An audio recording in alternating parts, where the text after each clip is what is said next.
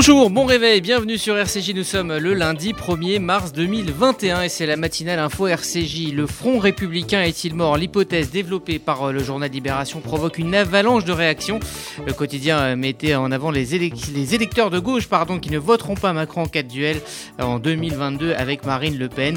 Provocation ou réel danger, on en parlera avec l'éditorialiste Michel Cotta. On ira également en Israël où les restrictions mises en place pour la fête de Pourim n'ont pas été respectées dans certains lieux du pays avec de nombreux affrontements. On en parlera avec Gérard Benamou.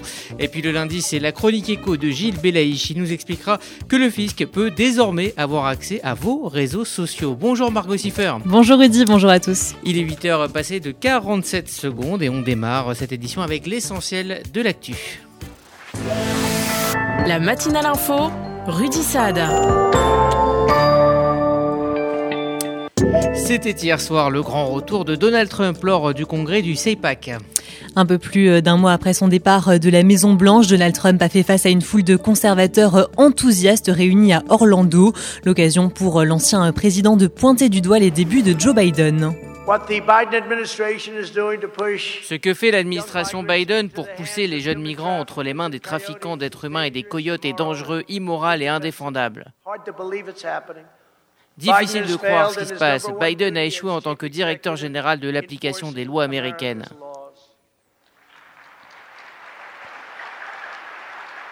Cela devrait être une raison suffisante pour que les démocrates perdent les mi-termes et la Maison Blanche de manière décisive dans quatre ans.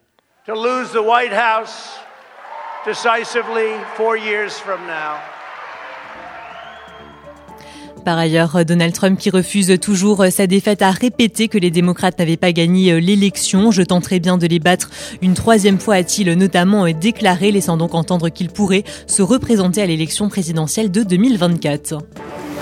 De son côté, l'ancien secrétaire d'État américain Mike Pompeo a évoqué une possible normalisation des relations entre Israël et l'Arabie saoudite. Nombreux sont en Arabie euh, saoudite à souhaiter une normalisation avec Israël, c'est ce qu'a déclaré l'ex-chef de la diplomatie euh, américaine. Il espère ainsi que le pays euh, rejoindra les accords d'Abraham de 2020. Il s'agit du nom donné au processus de normalisation entre l'État hébreu et des pays arabes. Par ailleurs, Mike Pompeo s'exprimera aujourd'hui. Il recevra le premier prix pour son combat contre l'antisémitisme. Également dans l'actualité de la nuit, ces frappes aériennes en Syrie attribuées à Israël. Des frappes israéliennes dans la région de Damas en Syrie ont été euh, rapportées hier par la télévision euh, d'État. Israël aurait visé des cibles iraniennes en riposte à l'explosion qui a touché un navire israélien dans le golfe d'Oman. Aucune victime n'a été euh, signalée.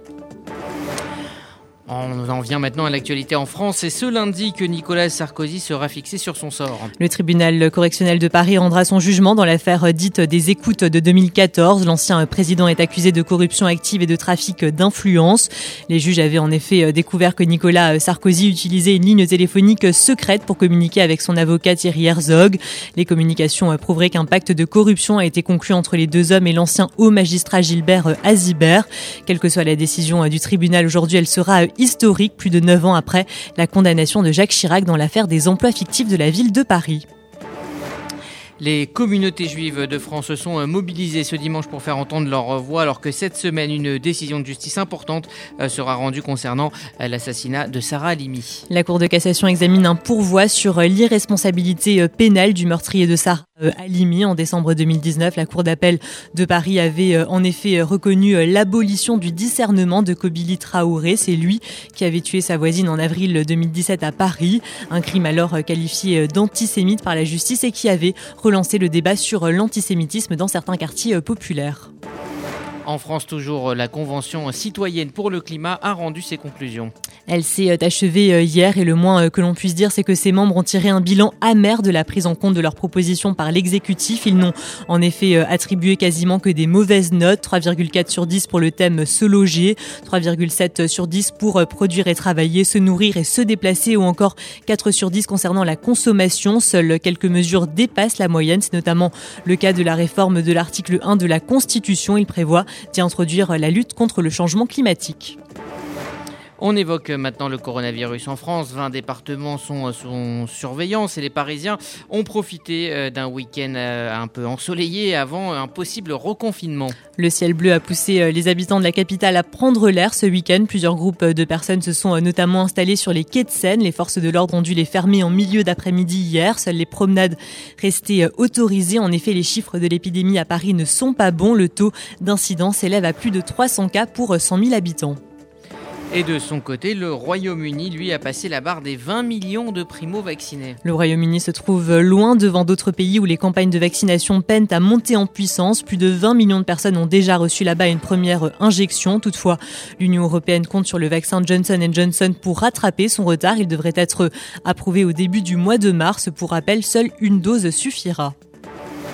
En Israël, les restrictions euh, mises en place pour les fêtes de Purim ont été à l'origine d'affrontements. Les accès à Jérusalem ont été euh, suspendus hier. Le but, empêcher les Israéliens de s'y rendre pour le dernier jour de Purim. En effet, plusieurs euh, milliers de personnes ont participé à des fêtes de rue, pour la plupart sans masque ni distanciation sociale. Plus de 200 rassemblements à travers le pays ont été dispersés par la police depuis jeudi. On en parlera dans le détail avec Gérard Benamou dans un instant. Et puis enfin, Israël a confirmé hier hein, la vaccination des travailleurs palestiniens dans les prochains jours. La campagne de vaccination pour les travailleurs palestiniens travaillant en Israël et dans les implantations juives de Cisjordanie devrait débuter prochainement. 100 000 personnes devraient être concernées selon l'accord conclu entre l'État hébreu et l'autorité palestinienne.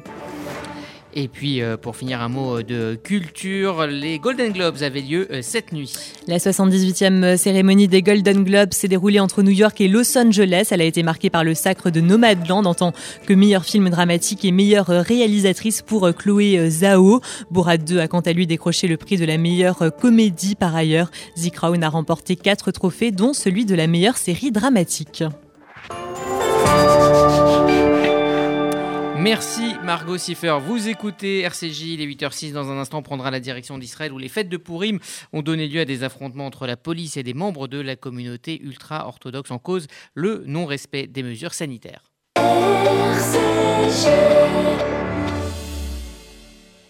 Victor Vince, directeur général du Magen David Adom France. Chers amis, les secouristes du MDA entrent dans la nouvelle étape de leur combat contre le Covid-19. Une campagne de vaccination sans précédent est en cours en Israël. L'objectif? Aider Israël à devenir le premier État au monde à sortir de la crise sanitaire. Les bénévoles du MDA sont sollicités H24 et 7 jours sur 7. Ce déploiement mobilise des moyens importants et vous pouvez les accompagner dans leur mission. Faites votre don au MDA France, 40 rue de Liège, 75 008 Paris. MDA-France.org. Reçu Serfa en retour. Il y a des salles de bain qui font vraiment rêver. Bain et déco. Il y a des cuisines où l'on se prendrait volontiers pour un chef étoilé. Bain et déco. Et si c'était le moment de changer Nos architectes et artisans qualifiés Bain et déco conçoivent et réalisent votre projet de A à Z. Des produits avant-gardistes, des marques prestigieuses et un vrai savoir-faire. Pour une seule ambition, l'exception. Bain et déco, deux showrooms de plus de 500 mètres carrés à Paris 11e et Boulogne-Billancourt. Et venez découvrir notre nouveau showroom, 212 boulevard Saint-Germain, Paris 7e. Bain et déco. Parole de volontaires en service civique, le Fonds social juif unifié recrute. Salut, c'est Johanna, je suis volontaire en service civique FSJU. Tu as entre 16 et 25 ans, tu veux te rendre utile dans une association à travers une mission rémunérée de 6 à 8 mois autour d'actions citoyennes et de bénévolat? Envoie CV et lettres de motivation à contactenoé@fsju.org. Alors rejoins notre promo pour une expérience qui donnera du sens à ta vie. Los Angeles, California, Frankie Perez is back on your radio. Prochain Mag US, mercredi 3 mars à 23h. Nous parlerons cinéma bien sûr avec le palmarès des Golden Globes à Hollywood, de Bill Gates qui est devenu le plus grand propriétaire agricole des États-Unis, de TikTok qui se lance dans le shopping, de YouTube qui a dévoilé ses nouveaux objectifs, mais aussi de musique avec deux chanteuses exceptionnelles. Le Mag US, c'est sur RCJ avec Frankie Perez.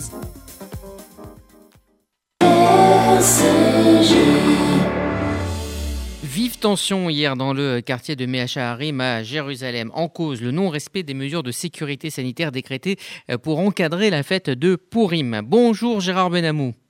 Bonjour Rudy, bonjour à tous. Vous êtes notre correspondant permanent en Israël, donc les affrontements ont été assez violents. Oui, il faut dire déjà que Pourim a entraîné nombre de violations des règles de restriction sanitaire imposées, dont un couvre-feu sévère décrété par le ministère de la Santé. Visiblement, les jeunes Israéliens sont arrivés au bout de ce qu'ils pouvaient supporter comme entrave à leur liberté. Ils ont fêté Pourim très nombreux, avec des amis dans des maisons ou encore dans la rue, déguisés à l'occasion de la fête. La police a dû intervenir à plusieurs reprises pour disperser des rassemblements festifs, notamment dans les ruelles du Chouk à Carmel, à Tel Aviv même, et à Jérusalem, eh bien, les célébrations du Shushan Purim euh, qui se fêtaient avec un jour de décalage en raison d'une tradition religieuse liée au caractère dit fermé, fortifié de la ville, ce sont des foules immenses de jeunes Haredim cette fois qui ont célébré Purim, notamment à Mea Sharim, le quartier religieux ultra-orthodoxe de Jérusalem. La police a dû intervenir pour disperser ces rassemblements et ces dispersions forcées ont entraîné des affrontements assez durs entre la police et les participants à ces fêtes, avec le risque évidemment de nouvelles contaminations. Autre information importante du euh, week-end, ce navire israélien attaqué dans le détroit d'Oman. Le cargo Helios réeffectuait son trajet entre la ville saoudienne de Dammam à Singapour, transportant des véhicules, lorsqu'une explosion a secoué le navire au moment même où il se trouvait au nord-ouest du sultanat d'Oman.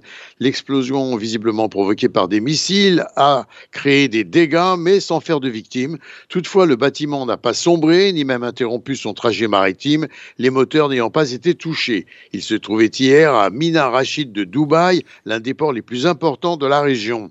Le journal ultra-conservateur iranien Kayan a affirmé que le bateau israélien était probablement tombé dans le piège de l'une des branches de l'axe de la résistance, considéré comme le porte-voix de la frange ultra-conservatrice du système politique iranien. Et pour le Premier ministre Netanyahou, interviewé par la radio Cannes hier, mais l'entretien n'a été diffusé que ce matin et ce décalage dans le temps est très important à l'écoute des informations en provenance de Syrie. Cette nuit, justement, Netanyahou n'avait laissé dans son interview aucun doute sur une réaction israélienne, pas plus d'ailleurs que sur la responsabilité de l'Iran dans cette attaque et officiellement Israël voit le franchissement d'une ligne rouge par l'Iran. Et puis, on en a longuement parlé sur cette antenne, hein, des Israéliens coincés à l'étranger euh, euh, par la fermeture de l'aéroport Ben Gurion exigent désormais leur rapatriement en Israël pour pouvoir euh, voter en mars, enfin à la fin du, du mois, là, le 23 mars. Cette impossibilité de rentrer en Israël, imposée à des milliers d'Israéliens, crée des situations très critiques et prend au piège de nombreuses familles avec des enfants, parfois dans des conditions intolérables, notamment à Paris, qui ne bénéficient pas de vols directs vers Israël, en tout cas jusqu'à ces derniers temps. Dans ces conditions, nous en avons rendu compte, comme vous l'avez dit, Rudy, sur cette antenne, sur différents aspects dans une de nos émissions spéciales. Mais cette fois, les protestations des Israéliens contraints de rester à l'étranger sont accompagnées de l'exigence de se voir autorisés à entrer pour accomplir leur devoir de votant aux prochaines législatives le 23 mars prochain. En effet, la loi israélienne impose l'obligation pour les votants de se trouver dans le pays pour exercer leur droit de vote. L'affaire se complique d'une vive polémique politique après qu'un reportage télévisé la semaine dernière ait affirmé que la grande majorité des Israéliens autorisés à entrer dans le pays étaient ultra-orthodoxes, des du Likoud donc, alors que de nombreuses personnes laïques se voient refuser systématiquement leur entrée. En attendant, Benny Gantz et l'opposition enquête. Ils ont demandé d'ailleurs un nouvel examen du processus d'autorisation de l'entrée exceptionnelle des voyageurs en Israël. Gérard Benamou en direct de Tel Aviv pour RCJ. Merci Gérard. Vous écoutez la matinale info RCJ. Il est 8h13.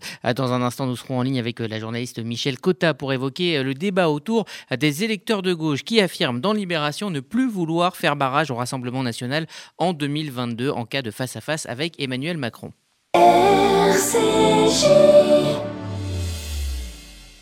Vous faites votre alia Depuis 30 ans, Sonigo Déménagement Groupe Fidi s'occupe de tout. Expédition en groupage maritime et conteneurs personnalisés. Assurance tout risque. Véhicules. Solutions de stockage pour courte et longue durée en nos dépôts ultra sécurisés. Sonigo Déménagement, agent en douane certifié Fidi et reconnu par les autorités, facilitera toutes vos démarches. Sonigo Déménagement Groupe Fidi. Au 01 76 54 92 92 01 76 54 92 92 ou sur le www.sonigo.com Financial, premier réseau français indépendant d'expertise comptable, d'audit, de M&A et d'assistance fiscale, présent sur 5 continents, USA, Hong Kong, Israël, Dubaï et dans 28 pays.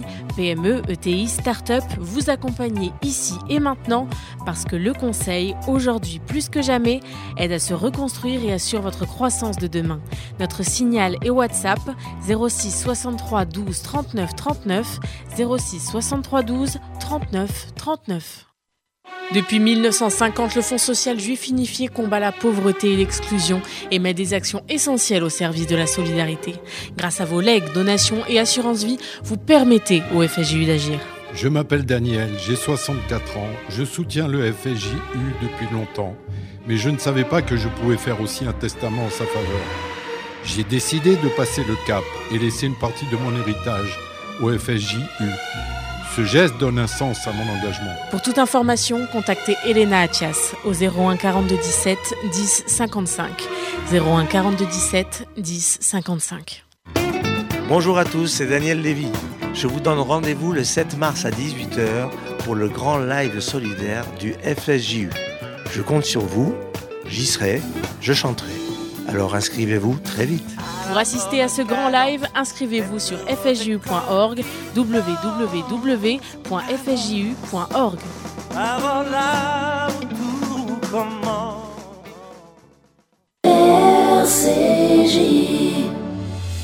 Une mise en abîme de sa propre une. Ce matin, le quotidien Libération revient sur les très vives réactions suite au dossier publié ce samedi sur ces électeurs de gauche qui ne prévoient plus de faire barrage au Rassemblement national en cas de duel Macron-Le Pen en 2022. Retour sur ce week-end politique très agité avec Margot Siffer.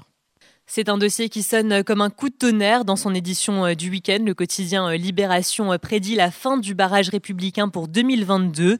Une hypothèse développée à partir d'un appel à témoins lancé il y a quelques semaines. Résultat, des témoignages très nombreux d'électeurs de gauche qui ont décidé de ne pas faire barrage à Marine Le Pen si la candidate du Rassemblement national se hissait au second tour de la prochaine présidentielle face au chef de l'État.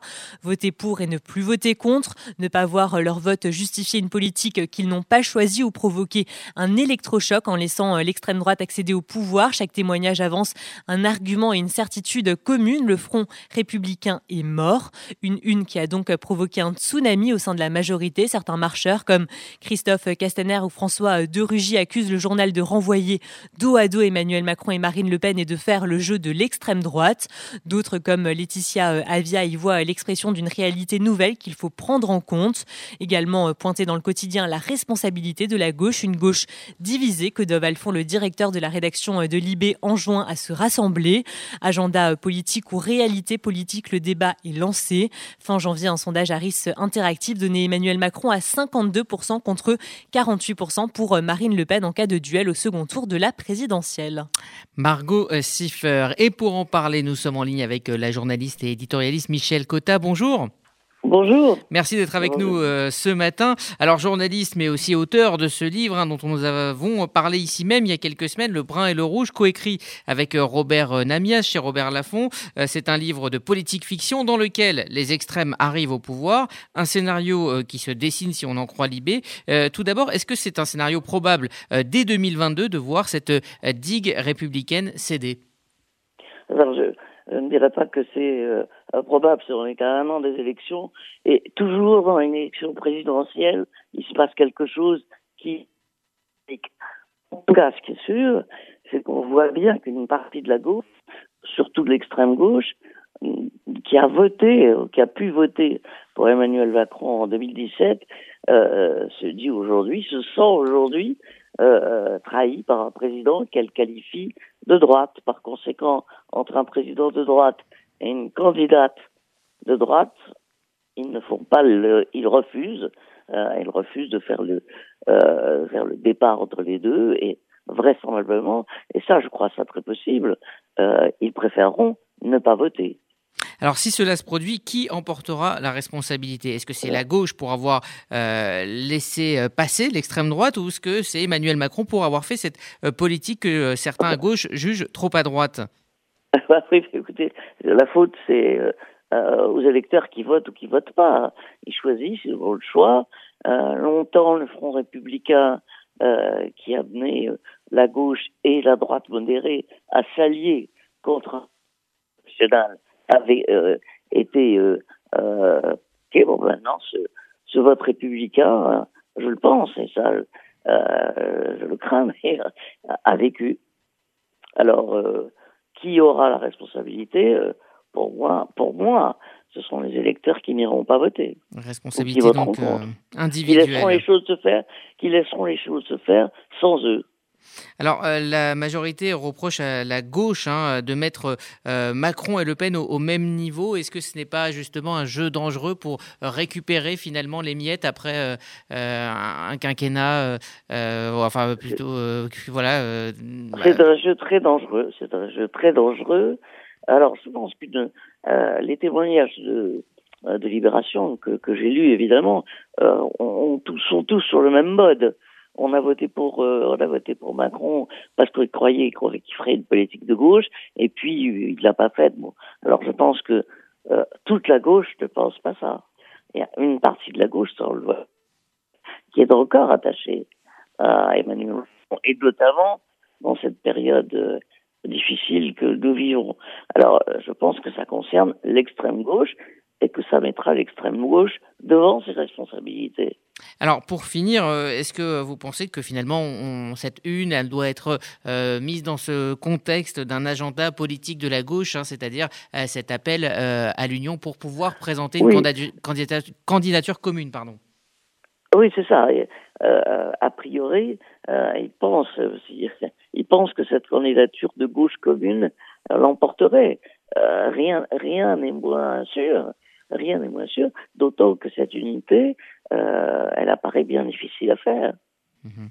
Merci Michel Cotta. Je rappelle que vous êtes euh, donc co-auteur de euh, Le Brun et le Rouge. C'est aux éditions Robert Laffont. l'avait co-signé. Mais on ne pensait pas comme ça. On, pensait que c'était une politique fiction. Mais vous voyez. Oui, là, les, choses sont en train effectivement euh, de s'accélérer si on en croit euh, Libé. Libé qui revient euh, ce matin sur les, le déni de la Macronie à lire. Donc aujourd'hui, merci Michel Cotta d'avoir pris le temps de répondre aux questions de RCJ. Vous écoutez RCJ. Merci à vous. Merci à vous et bonne journée. Vous écoutez RCJ, il est presque 8h22 et chaque lundi, vous avez rendez-vous avec la chronique écho de Gilles Belaïch. Alors Gilles, c'est une mesure qui avait fait euh, polémique l'an dernier, elle va rentrer cette fois en vigueur. Le fisc va bientôt pouvoir exploiter nos données personnelles sur les réseaux sociaux. Et eh oui, bonjour à tous. Et si vous avez omis de déclarer votre voiture de luxe aux impôts, évitez d'en poster des photos sur Facebook. Si vous avez oublié de déclarer au percepteur votre piscine à débordement, alors ne l'affichez pas non plus en publicité sur votre annonce Airbnb. Même chose si vous avez déclaré être un tout nouveau résident fiscal à Dubaï alors que vous tweetez chaque jour depuis votre maison à Neuilly. Rien ne leur échappera. On se rappelle notre Johnny Hallyday, trahi par Instagram il y a quelques années. Le feuilleton judiciaire autour de l'héritage du chanteur a montré que les réseaux sociaux pouvaient aider à déterminer la résidence fiscale d'un contribuable. Et oui, Rudy, c'est en effet toutes ces traces qu'on laisse parfois avec beaucoup de légèreté sur les réseaux tels que Facebook, LinkedIn, Twitter ou des sites tels que Airbnb, Le Bon Coin ou autres Blablacar et dans lequel le fisc va désormais pouvoir piocher.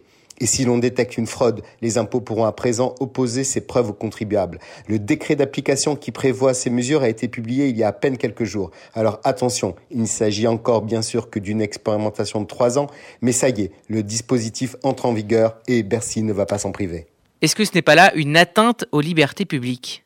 Et oui, en effet, c'est la critique qui avait été faite au moment où le projet avait été présenté.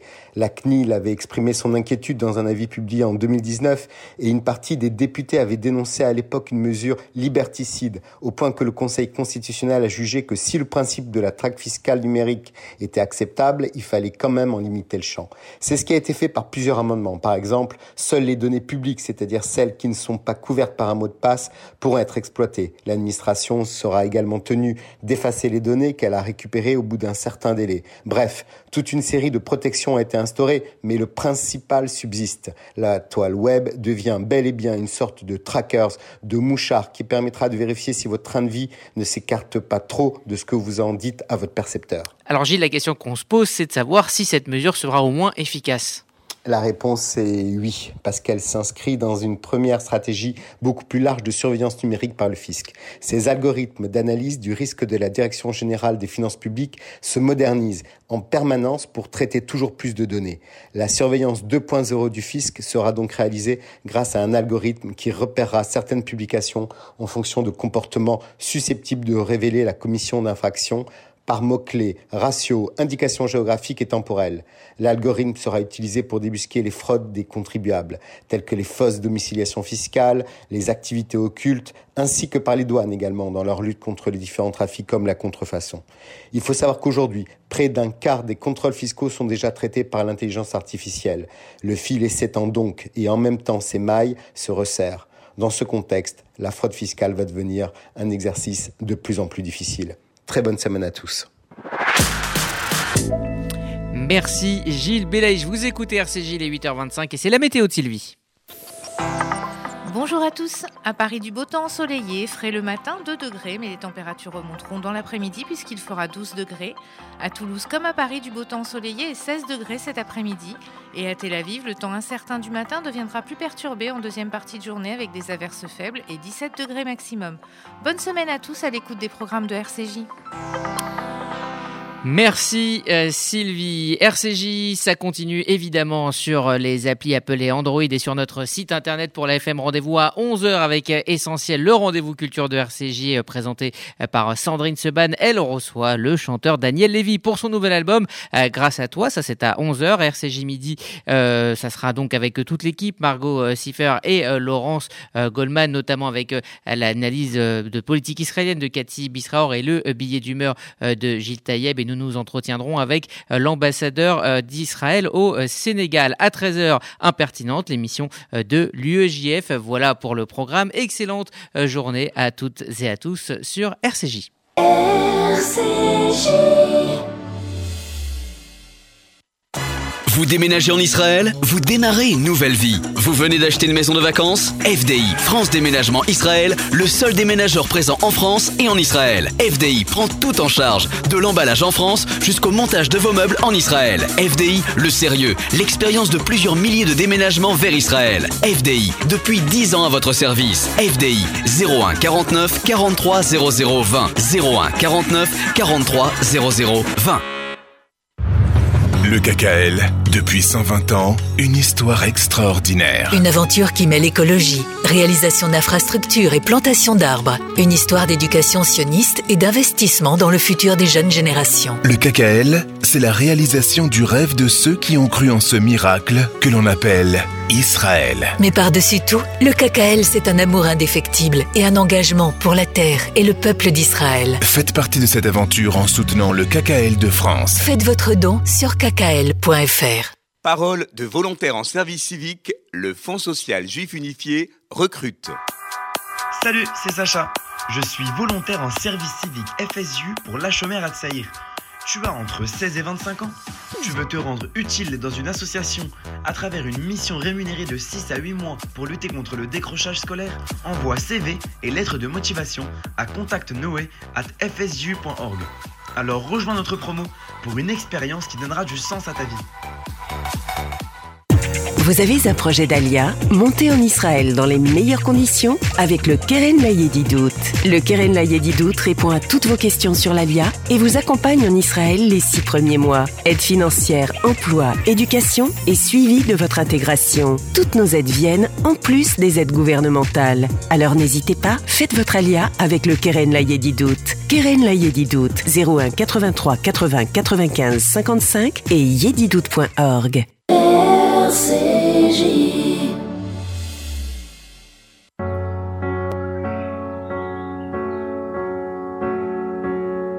Parfois je pense à toi dans les voitures. Le pire, c'est les voyages, c'est d'aventure. Une chanson fait revivre un souvenir.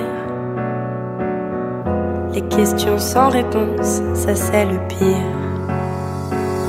Est-ce que tu m'entends? Est-ce que tu me vois? Qu'est-ce que tu dirais toi si t'étais là? Est-ce que ce sont des signes que tu m'envoies? Qu'est-ce ferais toi si t'étais là?